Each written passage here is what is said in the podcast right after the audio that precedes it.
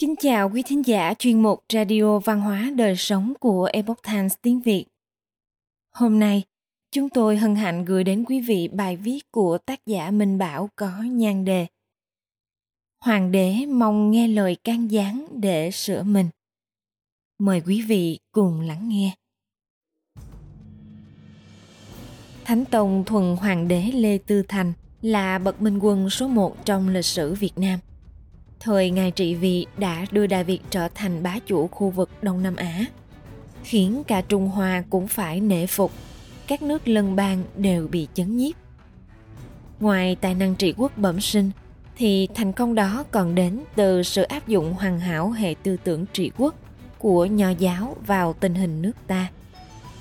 Đây cũng là một minh chứng tuyệt vời của những lý thuyết tu tề trị bình trên thực tế vốn đã từng thành công trước đây vào thời Lý Trần, nay lại cuộc khởi lần nữa sau những năm dài đô hộ đen tối.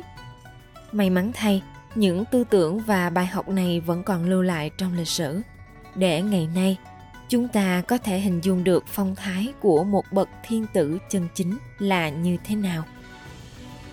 Trong lịch sử Trung Hoa có Ngụy Trưng là một vị giáng hoàng xuất sắc dưới thời Đường Thái Tông – cái may mắn lớn nhất đời của ngụy trưng là có một vị vua như vua thái tông nhà đường nổi tiếng vì khả năng nghe lời can gián. Lê thánh tông hiểu rõ việc tốt này nên đã cố gắng sửa mình để nghe lời can gián và ông cũng khuyến khích các quan thẳng thắn khuyên can mình.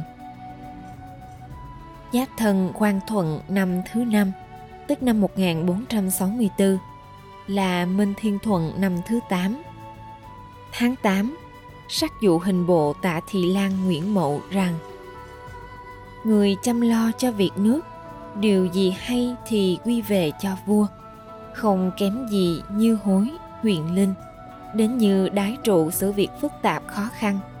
Ngạn bác tâu bày rõ ràng, tường tận, so với hai người đó cũng có khá hơn một chút. Làm bầy tôi như vậy thật đáng khen ngợi lắm, nên ban cho bạc lạng khi nào bạc ban đến nơi, người càng nên mài dũa thêm lòng son vốn có mong cho ta tới cõi trị bình. Ta có lỗi lầm gì thì hãy thẳng thắn chỉ ra. Hãy cứng như động tuyên, chớ như tô uy quen thói giấu giếm. Một số chú giải thêm, như hối, tức độ như hối, huyền linh là phòng huyền linh, đều là bề tôi giỏi của đường thái tông. Đái trụ là người minh mẫn, cương trực, rất giỏi xử việc rối rắm phức tạp, làm đến kiểm hiệu lại bộ thượng thư cho đường Thái Tông. Ngạn bác, tức là ôn ngạn bác, giỏi việc tâu bày, làm thượng thư hữu bộc xạ đời đường Thái Tông. Đổng Tuyên là quan lệnh ở Lạc Dương, tính cứng cỏi, thẳng thắn. Khi xử vụ án giết người đầu bếp của Hồ Dương công chúa hắn vũ đế bắt Tuyên phải lạy tạ công chúa. Tuyên chống hai tay xuống đất, nhất định không chịu lạy. Tô Uy là trọng thần của nhà Tùy. Tùy mất, Uy sống tùy thời, triều nào lên cũng xin thờ phụng và đều được trọng dụng. Đến khi đường Thái Tông đường nước, Uy xin ý kiến, không được Thái Tông chấp nhận. Theo Đại Việt Sử Ký Toàn Thư Lời bàn cổ nhân có câu, kẻ thù lớn nhất của mỗi người là chính mình. Hay nói đúng ra, kẻ thù đó chính là cái sĩ diện của bản thân. Vì cái sĩ diện sợ mất mặt ấy mà người ta có thể làm nhiều điều xấu, kể cả khi thâm tâm không mong muốn. Nhất là với một bậc thiên tử, chúa cả thiên hạ, thì cái sĩ diện ấy còn to chừng nào. Nhưng sai lầm thì không chừa một ai, kể cả thiên tử mà thiên tử sai lầm thì hậu quả là cả thiên hạ gánh. Nên bậc minh quân ngày xưa đều hạ mình xuống, bỏ đi sự cao ngạo mà cầu nghe lời phải từ giáng quan hay các bậc hiền nhân nghĩa sĩ để có thể cai trị ít sai lầm hơn. Có câu, không cầu lập công, chỉ cầu đừng sai lầm. Thật đúng với trường hợp này.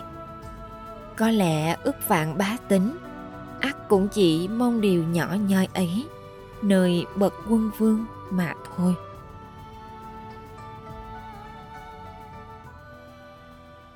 Quý thính giả thân mến, chuyên mục radio văn hóa đời sống của epoch times tiếng việt đến đây là hết.